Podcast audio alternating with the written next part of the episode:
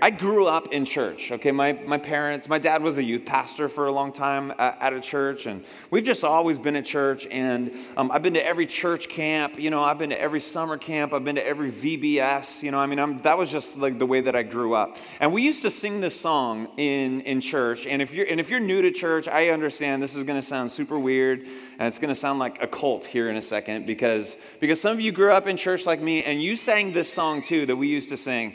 Um, and it, uh, it goes like this it goes, I've got a river of life flowing out of me. Yeah, some of you know it. Makes the lame to walk and the blind to see. Opens prison doors, sets the captives free. Come on. I got a river of life flowing out of me. Spring up, oh well. Okay, there we go you got the splish splash. See, when we would do it, it would be like splish splash, you know, and then uh, and then you know we, there's all sorts of versions too. There's cowboy version, you know, I got a river alive, you know, and then it's like yeehaw, and then there's robot version, and there's uh, there's opera version, you know, there's all sorts of versions. Um, and that song, you know, I've got a river of life like flowing out of me, spring up, oh well, splish splash.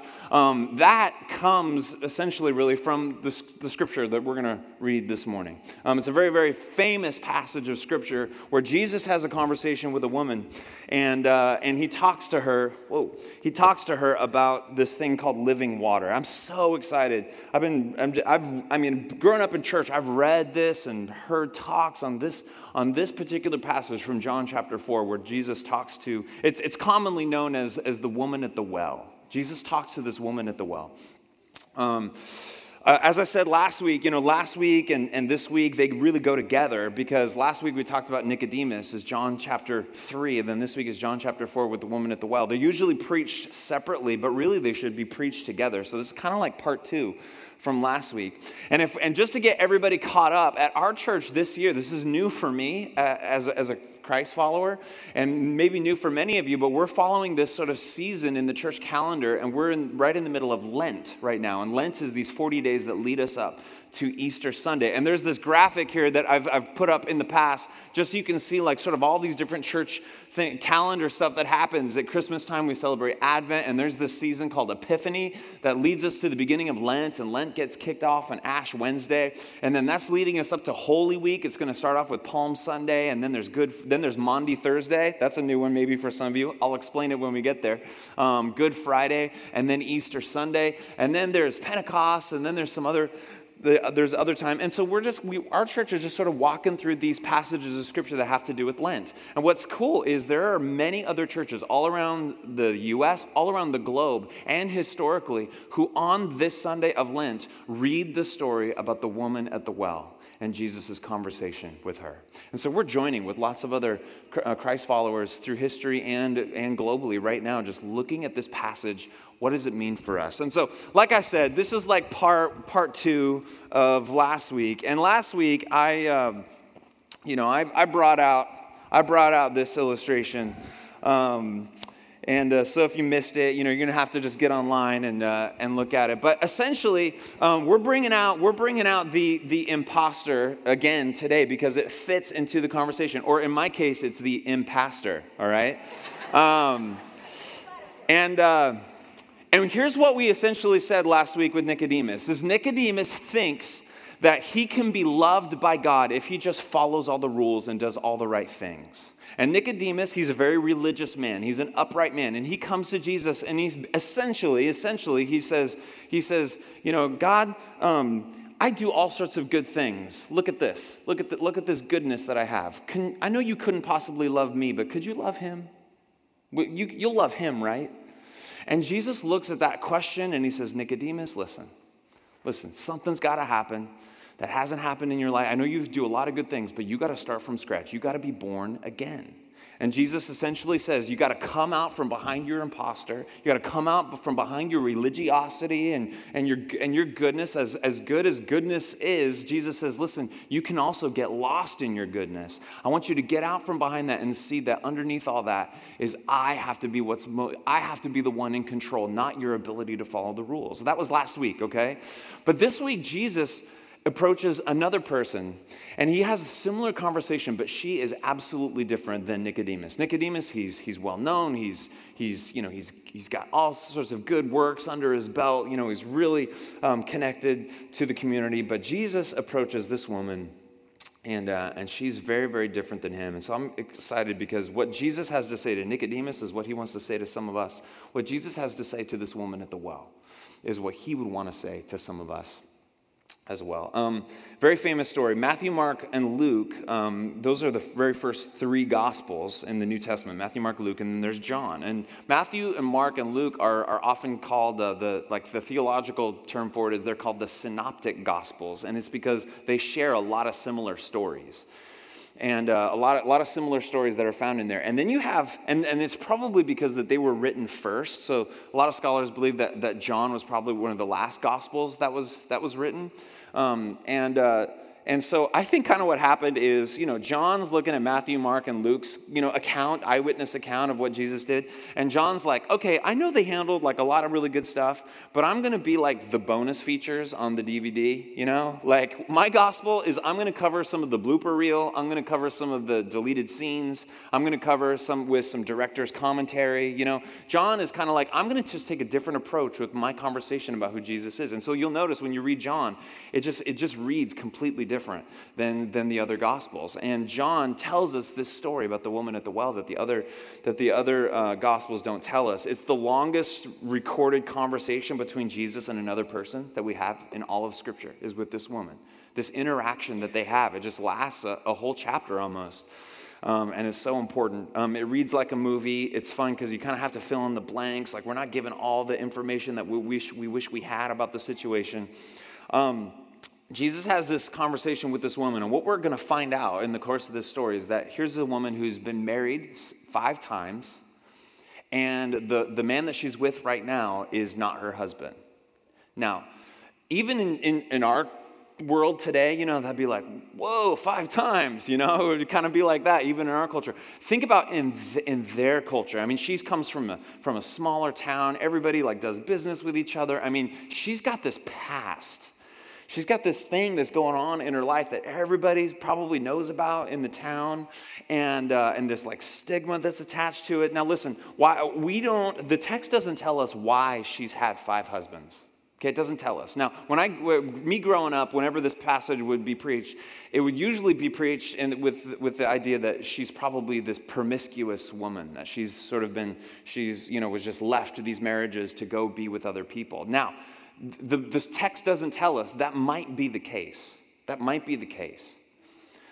But there's some other things that could be happening here too that we don't know about. On, on one hand, is maybe all of her husbands have died, which people would die a whole lot more back then and at younger ages, you know, just uh, for all sorts of reasons. And so perhaps she's had husbands that have died, and maybe she's not with, uh, maybe she's not married to the, to the guy she's with right now because he's looking at her like, I don't want to marry a black widow.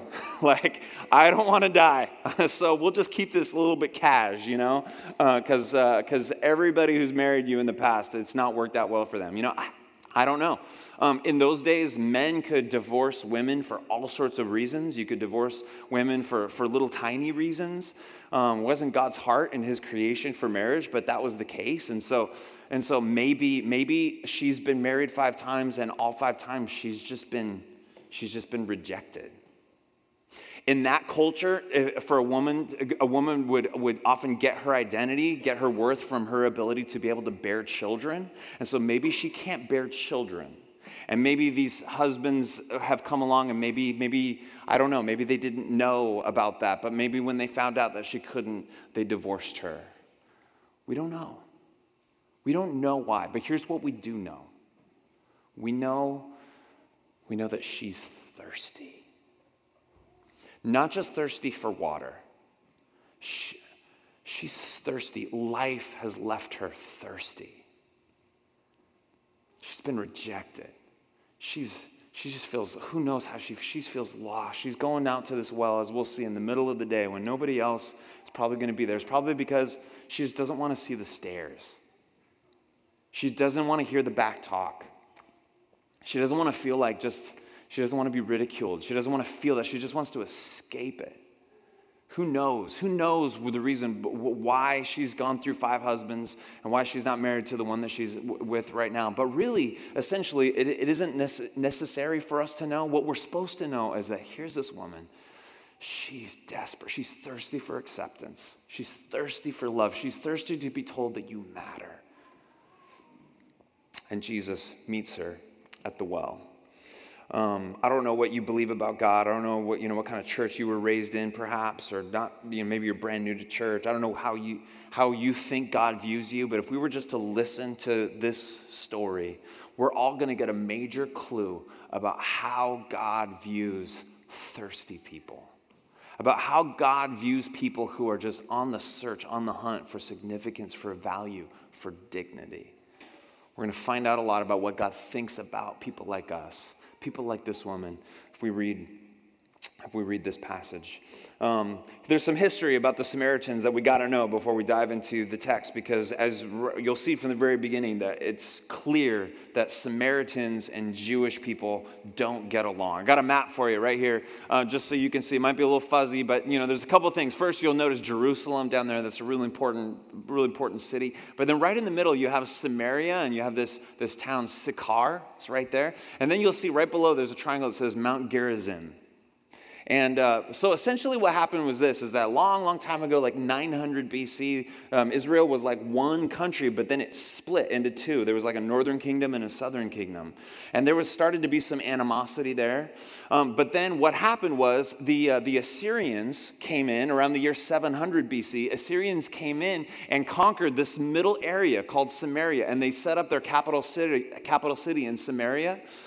And, uh, and the, so the Assyrians are there, and, the, you know, and all the, the Jewish people, sort of the, the Israelite people around, you know, they want to get the, the Assyrians out. And what the Assyrians would do, just like any invading country, is they would take some people and, and deport them back to their country. And, uh, and what happened for a lot of these people who stayed and a lot of the people who got sent away to Assyria is they, is, uh, they adopted new customs, they intermarried, you know, with, with some of the, the, the people that had, had taken them into captivity. Um, but after the Assyrians sort of let, the, let those people go, or after the Assyrian you know, na- nation started to dwindle, those people came back. Those people came back. And so the Samaritans, they came back sort of to their home country there, right in the middle in the, uh, in the teal color there. And they're like, hey guys, we're back. Like, hey, can we, can we play? Can we join the party? Like, hey, can we come worship at the temple? And the people down in Jerusalem and the Jewish people around were like, no. No, no, no, you, you don't belong here anymore. No, you've, you've sold out, you've given up, you've intermarried. No, no, you don't get to be a part of, uh, of, of, of our group anymore. You don't get to worship at the temple in Jerusalem. And so the Samaritans were crushed by that. And so you know what their attitude was? Is they essentially said, well, fine, we don't need you guys. We're going to build our own temple and we're going to worship in our own way. And so they built a temple right there on Mount Gerizim. That was their place to worship uh, these Samaritans. And so around the year 100 BC, what happens is the Jewish people, the, you know, the Israelite people, um, they, uh, they don't like that. They're frustrated that they built their own temple. So they send a team up to Mount Gerizim and they just like desecrate their temple. It's bad. That's like a really bad, like, like uh, you know, in high school when you're uh, steal the mascot, you know, from the opposing team. All right, this is like times 100. This is really, really bad. And so, do you know what the Samaritans did? Right around the time where Jesus was born, you know, the Samaritans sent a group of people down, and they went into the temple in Jerusalem, and they they had dug up a whole bunch of graves, and they scattered a whole bunch of people's dead, dead, dry bones all over the temple in Jerusalem to desecrate it. Oh, yeah, it's on. it's on, right? Now we got bad blood, right? It's like it's bad here. There is tension, and this is exactly the world that Jesus is walking around in right now. I mean, it's, it's hot. I mean, the, the Samaritans, the Israelites, no, no, no, no, no. They, they just go around each other's countries. They don't, they don't intermix. Absolutely. So here's what happens Here's what happens John chapter 4, I'll start in verse 3. So he, that's Jesus, he left Judea and he went back once more to Galilee. Now, he had to go through Samaria, which he didn't necessarily have to. He could have gone around, but he's going to just take a straight shot, all straight through, uh, straight through the Samaritan, you know, country there. So he came to a town in Samaria called Sychar, near the plot of ground that Jacob had given to his son Joseph. Jacob's well was there, and Jesus, tired as he was from the journey, he sat down by the well, and it was about noon. Okay, this is actually a very famous place. In fact, I've got a picture of it. It's still there. It's a real place. Um, they built a temple around it um, so, but, you know, and, and, maybe this well has gotten rebuilt over time, but this right here, this little sort of, this little concrete thing right there, um, is the, is the well, is the well. I always pictured it being like so much bigger, you know, like, but it's just, just a tiny little place. And Jesus is there, and here's what happens. When a Samaritan woman came to draw water, verse 7, when a Samaritan woman came to draw water, Jesus said to her, Will you give me a drink? His disciples had gone into town to buy some food. John loves to include little parentheticals, you know, just to make sure that we're all up into speed. And so he adds this into the text. The disciples weren't there, they had to go into town to get some food. The Samaritan woman said to him, You are a Jew, and I am a Samaritan woman. How can you ask me for a drink? And John reminds us, For Jews do not associate with Samaritans. So there's some things that are off right here in the story. First of all, she's out there at noon. This is not the time of the day when, when the women would usually go out to draw water. They usually go earlier or later when it's cooler, not in the middle of the day. So here she is, she's alone. Maybe, maybe she doesn't have any friends. Nobody wants to go with her to the well. Or maybe she's going at that time because she knows she's not going to see anybody, because she doesn't want to see anyone. She just wants to hide. And here's Jesus, and she uh, automatically something's off. This, this, this Israelite man is talking to me. I mean, she's taken aback. I mean, like, the, even if he was a Samaritan man, like just like men and women sort of like talking in public, there was, you know, there was like some, there was rules around that sort of stuff. But here's this, here's this Israelite man, and he is talking to me. And she is just astounded astounded. Um, and then, let alone asking her for a drink. I mean, for a Jewish man and for a Samaritan woman to like, to like, for, for him to put his lips to a Samaritan woman's jar to drink from, oh, scandal, scandalous. Jesus wasn't so much asking her, and you, you guys know this. See, Jesus isn't so much asking her for a drink because he's thirsty, although he is. Jesus is trying to tell her something. Jesus, right here, is not just asking her for a drink, he's making a profound statement about how he views her. He says, You are worthy of dignity. You matter. You have value. You have worth. I mean, he is speaking right to this tender area in her life where she's wrestling with already. And this is what Jesus says Jesus answered her If you knew the gift of God and who it is that asks you for a drink, you would have asked him, and he would have given you living water living water. I love this. It's so cryptic, right? It's cryptic. Um, it's inviting her to respond. I mean, Jesus is so good at this. I mean, all of his, he's brilliant conversationalist. Exactly what Jesus needs to do with people, no matter where they're at. I mean, Jesus is going to do it. He just draws people out. And listen, he's kind of like he's drawn her out. She, you know, he wants her to ask a question back, like, living water, what's this? And that's exactly what happens. She says this.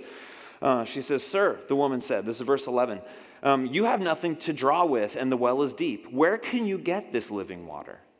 Are you greater than our father Jacob, who gave us the well and drank from it himself, as did also his sons and his livestock? And Jesus answered, Everyone who drinks this water, and imagine he just points sort of down into the well, or maybe he points into the jar, you know, that she's holding. He says, Anyone that drinks this water will be thirsty again. But whoever drinks the water I give them will never thirst. Indeed, the water I give them will become in them a spring of water welling up to eternal life. Splish, splash, right?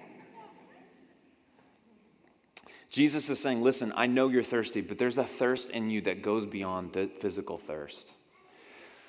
And I'm here. I'm here to talk to you about it. I'm here to offer you something that you don't have right now. I'm here to offer you something that you've been searching for.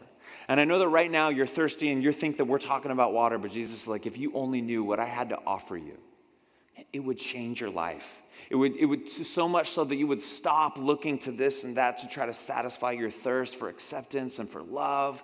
He says you, you could stop that search if you only knew who I am and what I'm offering you. Verse 15, the woman says to him, continues, she says, Sir, give me this water so that I won't get thirsty and have to keep draw, uh, coming here to draw water. I have the feeling, I don't know, I'm just guessing I don't think this woman, she's not stupid. She, she knows that Jesus isn't, she knows there's something going on. I mean, at this point, I think that she knows she's not, he, Jesus isn't talking about like physical water anymore. I mean, I think she just knows that this guy's different. And I need whatever he has to offer. Sir, give me this living water so that I don't have to, so I don't have to come, just so I don't have to continue just hiding, running away just feeling like this all the time. A couple things so far in the passage. Let's just pause for a second. A um, couple things that I appreciate what Jesus is doing. First of all, um, he's got some finesse. All right, he's got some finesse with this woman. I love that about Jesus. If you'll notice from last week with Nicodemus, um, Jesus lets Nicodemus say like two things. and Jesus just goes right into teaching mode with Nicodemus. Nicodemus is a teacher. So Jesus is like, all right, um, I'm going to teach you, Nicodemus. But with this woman is different. I mean, he's just he's drawn. He's got to take a different approach. He can't just he can't just like lead in with teaching, right? She's not going to listen to what he says if he just leads in with te- I'm here to teach you stuff, right? Um, this is really good instructive for us as Christians because sometimes as Christians, when we're trying to talk to others, sometimes we lead with the wrong thing. Sometimes we lead with like stop that or put that cigarette out, or, you know, I don't know, whatever it is. You know, it's like, hey, just, you know, quit that and don't do that. You know, maybe we start with some of that stuff, or like, hey, let me teach you some stuff. But Jesus doesn't do that. Jesus takes a different approach. He, he starts with dignity. He starts with, I see you. He starts with, he starts with, hey, let me ask you some, some provocative questions. I love that. Next is, um, we, I see that Jesus cares. I love this about Jesus. He cares. Um, he cares. Um, Jesus' earthly ministry, where he's like doing miracles and walking around preaching and stuff, lasted about three years. Okay, so for uh, for the, for any business people in the room, like if you're gonna if you're the Messiah and you're here to save the world and you have three years, taking like a detour through Samaria, Samaria to talk with one woman at a well is a really big like waste of resources. You know what I mean? It's just like it's just like Jesus, you have a lot to do. You have a lot going on. Like you need to get to the crowds. You know. But Jesus doesn't think like us. I mean, Jesus, he's here because he knows this woman is going to be here. And he's there because he's the Savior of the world and he cares. Sure, the crowds are there, but I'm going to talk to this woman because I see this woman, because this woman matters, because I care. Um, the other thing I love is that Jesus breaks through barriers to get to us. Jesus is breaking through all kinds of barriers right now. He's breaking through religious barriers and economic barriers and, and cultural barriers and gender barriers. I mean, Jesus is breaking through all sorts of barriers. Why? Because he sees this person, because they matter. Um, that's exactly what God did for all of us. That's why we celebrate Christmas. God breaking through any barrier he can to come be with us. It's also instructive for us as Christ followers when we think about the world we live in and, and this great opportunity we have to help people see Jesus. Are we willing? Are we willing to walk through, to, to bust through barriers, to break down anything we can so that we can get to people who God loves so much. Then, other, the last thing that I love about this so far is that uh, you never know when and where Jesus is going to meet you. This conversation that she's having with Jesus is the last conversation she thought she would ever be having today, right? Here's this guy, and he's just, he's at this normal place that she comes to every day. He's at the well.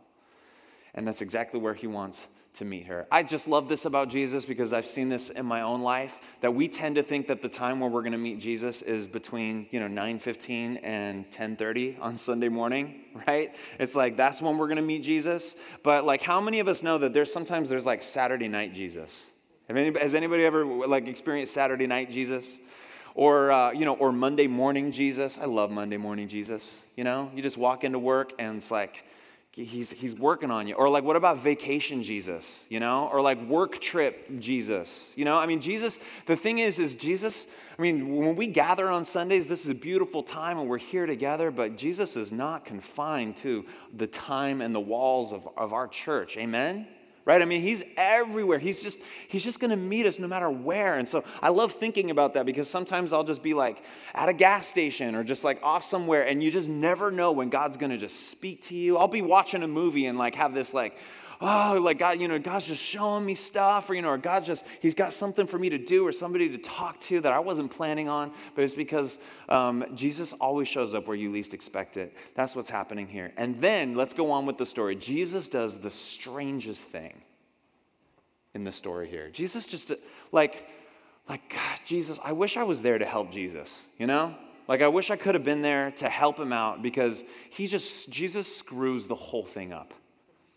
Jesus screws the whole thing up. I mean, he's like, he's got her right there. He's like, I got living water. She's like, give me this living water. And it's almost like, all right, then just give her the living water, yo. You know, like just give it to her. She's asking for it. She raised her hand. She's in the front, you know, during summer camp. She's like right there. It's like, Jesus, just like give her the living water. And then, but he, he just messes it all up. You know what he asks? He, he says this. He says, he says, go call your husband and come back. Go call my go call your husband? Jesus, why, why would you do this? I mean, it just seems like, it seems kind of cruel, actually. It just seems, sort of seems like, Jesus, you're like bringing up the very thing that she's here to forget. You're bringing up the very thing that she's here to just to try to avoid. I mean, you're like asking a question that's just going right to her deepest wound and pain and frustration and, and insecurities. Jesus, why, why are you doing this? Such an awkward, awkward question. I mean, if you're, uh, you can all agree, if you're trying to win converts, you, you should, like, shouldn't ask questions like this. But Jesus, in his, in his brilliance and in his great love, he boldly asks this penetrating question, this awkward question. Go call your husband and come back. Here's what he says. She says, She says, I have no husband, she replied. And then Jesus said to her, You are right when you say that you have no husband. The fact is, you have had five husbands, and the man you now have is not your husband. What you have just said is quite true. Jesus knows. I mean, he's reading her mail. I mean, you can just imagine her face. Can you? Can you imagine her face? Like maybe her heart sinking right now. Like, hey, this guy is like talking to me, and I've got value, and he's to give me living water. And then, oh, he knows. Just imagine, just, oh, and just what she's feeling right here. I mean, it's just hard for us to imagine what's going on. What is, what is going on? What is Jesus doing here? What is he hoping to accomplish? Why does he make her feel so uncomfortable? Well, I think what Jesus is doing here is exactly what he wants to do with us here today. What Jesus is doing here is exactly what he wants to do with all of us. Because what Jesus is doing right here is he's, he's putting her in touch with her real thirst. He's putting her in touch with, with, with, with, with reality. He's just, he's just honestly and tenderly he is he's just helping her just get to a point where he can where she, where she can open up her eyes to like what's truly going on. No more hiding no more pretending no more no more running no more avoiding. I mean jesus is essentially sitting here and he's and he's saying look look you've gotten really good at avoiding. You've gotten really good of going from this to this to this and just maybe not grieving or, or not assessing why you're doing some of the things that you're doing.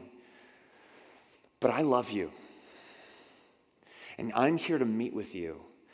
And I love you enough to, to ask you a difficult question and just put you in touch with just some of those wounds and some of those hurts. He says, he says Listen, I want to put you in touch with what you're truly thirsting for, with what you're truly thirsting for.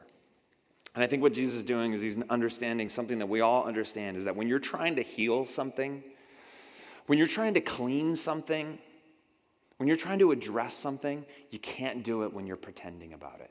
You can't do that when you're avoiding it. Uh, my wife is, we're going to have another baby here in June, you know, and, um, um, you know, it's going to be wild. There's going to be four, four kids. It's going to be great.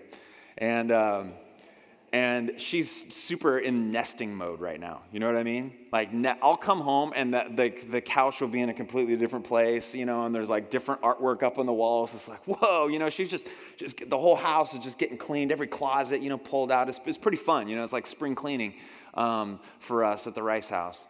And one of the things that happens when you clean, especially when you deep clean, anybody here love to deep clean your house? I mean, you don't love it, but you like, you don't like it, but when you're doing it, you're loving it, right? And especially when it's over, right? Come on, I need to see the deep cleaners. Okay, yeah, yeah, deep clean. Eh, you know when you deep clean, you know, you, you have to have some uncomfortable moments. It's that moment when you pull out the dryer or the washer and look behind it. I hate that moment, right? That moment, that moment when you pull out the refrigerator, you know that moment? You look underneath. Or like that moment where you pull the couch out and you see like all the like Cheetos and the like the bits of food that have fallen through the cushions. I mean, it's disgusting. And you look at yourself like, I'm I'm a disgusting human being. Who are we? Like we are so gross, you know? And when you clean something, isn't it true that it kind of gets worse before it gets better? Isn't that true?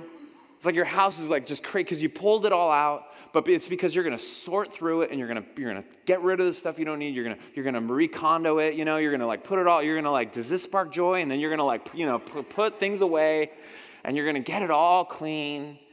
But it gets worse before it gets better. And this is the part that's like getting worse before it gets better for this woman. I mean, she's just like, oh, her heart's sinking. But Jesus knows exactly what she's what, what he's doing. He knows exactly what she needs. He says, listen, if we're gonna get to the bottom of this, if there's gonna be any healing at all, then we gotta just get it out. That we have to acknowledge it. We have to just push it out into the, and I know it's uncomfortable, but we got to look at it. We got to get eyes on it. We got to see it for what it is so that I can heal it. This is Jesus loving this woman, and Jesus' healing power can, is coming, but it can't, but Jesus can't heal what the person that we're pretending to be. And so this is, this is, you know, comes into play because here's this woman, and she's like, she's like, the real me, I, I'm unlovable. I'm to just do, I'm to avoid all the issues. And so she hides. She creates an imposter. She goes out to the well at times where nobody's going to be there. It's like, it's like, you know, somebody asks, "Hey, woman at the well, how are you doing?" Like, or when somebody asks you sometimes, you know, like, "Hey, how are you doing?" It's like, "I'm good. I'm fine. Oh, everything's good here." When it's not, when maybe it's not good. But we don't want to we don't want to deal with it. I don't want to feel it again. I don't want to go. Th- I don't want to. I don't want to have to deal with that. So it's just so much easier to hide behind the imposter. And Jesus in this moment is saying, "Come on." He says, "You don't need this. You don't need to pretend." Isn't it crazy that Jesus knows already? He knows her whole story. And still, he leads with dignity. He leads with questions. He loves her. He's drawing her out. He just wants, to, to wants her to address it. Because life has left her thirsty. She's looked everywhere to try to fill that thing in her. She's parched. And Jesus says, Will you just, will you just stop? Will you stop trying to fill that thirst with, with just stuff that won't satisfy? Is, is God, hey, everybody look at me. Is God, is God asking you that same question today? What are you running from? What things are you hiding that you just, that is the reason why you're still dealing with it is because you haven't been honest with it. It hasn't gotten out into the light. And so you're, you're just not getting healed from it. And we can shake our fist at God and get angry, you know, like, God, why aren't you healing it? And it's like God's like, man, I want to heal it. But will you, will, you, will you be honest about it? Will you let it out?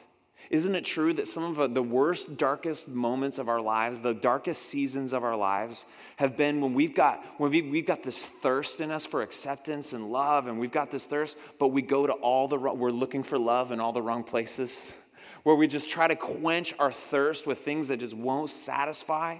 Bad, bad, you know, of course, there's the obvious things like the alcohol and the pornography, and there's, you know, and like just working harder and, work, and the money is going to do it. And we just, our lives just go to those places because it's going to satisfy, but it, but it doesn't. But even good things, even the best things, isn't going to satisfy that thirst in us and here's and then we'll just we'll just keep ruining our lives and ruining our families and just and just things are crumbling down because we're just we're, we think that sand is going to quench our thirst and here comes jesus to the well and jesus says oh man you don't have to do that anymore I've got something better. I can give you living water. If you can just look, look to me, look at me. You know the word that we that you know Christians have used for centuries for this whole thing I'm talking about? It's this, it's this word up here. Confession. It's a word we don't use that often. It's a scary word, isn't it? When you picture confession, you think of like, you know, Catholic people like in the confession booth, perhaps. You know, when you think confession, or when I think confession, we often think like guilt and shame and like we're going to confess our stuff, and it just feels, you know, icky. And so, no, no, thank you. But you know what Jesus is just hoping and praying that, that we do today in our lives, that we just learn how to do every day of our lives? Is exactly what he's asking this woman to do. He says, please, just, just tell the truth. Just let it out. Let me heal it confession. A beautiful, beautiful practice that Christians have been engaging in for centuries that we have often lost. In, in Pentecost, and you know, in churches like ours, confession, what is that about? This is what it's about. This is what it's about. I got to finish. And the story continues, um, and it's really funny what happens. Basically, she does what we often do. Here's what happens in the text. It's just so perfect because it's so human, because it's so me and it's so you. You know, you know what she does? This is such an awkward conversation that she just she tries to change the subject. I love a good misdirect, you know? She just changes the subject. And she changes the subject to like a beefy theological discussion.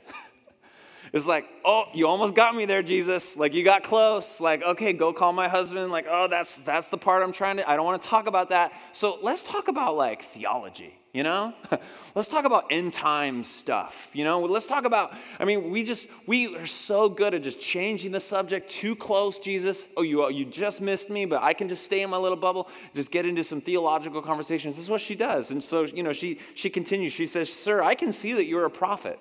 This is verse 19. Um, our ancestors worshiped on this mountain, but you Jews claim that the place where we must worship is in Jerusalem.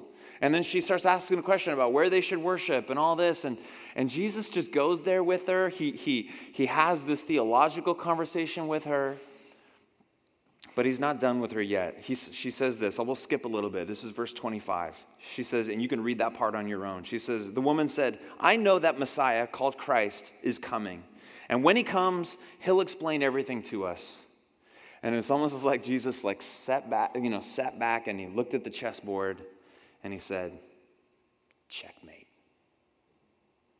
He says, I, the one speaking to you, I am he.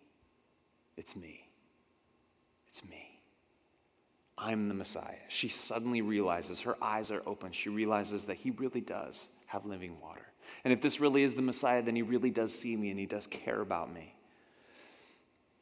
And then the story goes on, and I've got to, I've got to end it here because I want to finish. I want to finish by singing an, an, old hymn.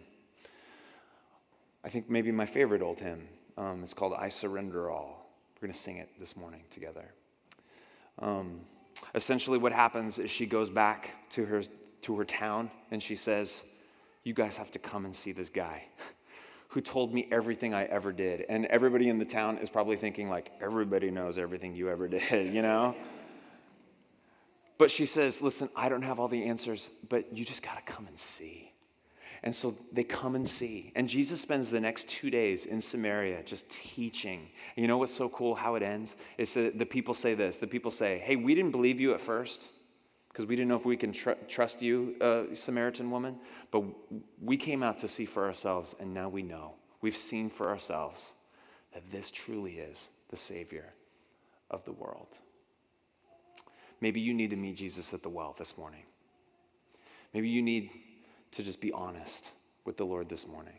Maybe as we sing this song, just I surrender all. There just might be a conversation that you've need, you need to have with God that you've been avoiding there's this area of your life maybe not maybe not even a decision that you've made maybe maybe you've been hurt by other decisions that other people have made but it's this wound it's this pain and it hasn't gotten healed because it hasn't gotten addressed would you have the courage to just let Jesus ask those questions of you? Would you would you open it up? Would you would you just let the light shine in on it? Whatever you're using whatever you're using, whether it's drugs or alcohol or work or chocolate cake or good grades, whatever it is that you're using to try to just keep control, would you just let that, let Jesus just shine his light on it?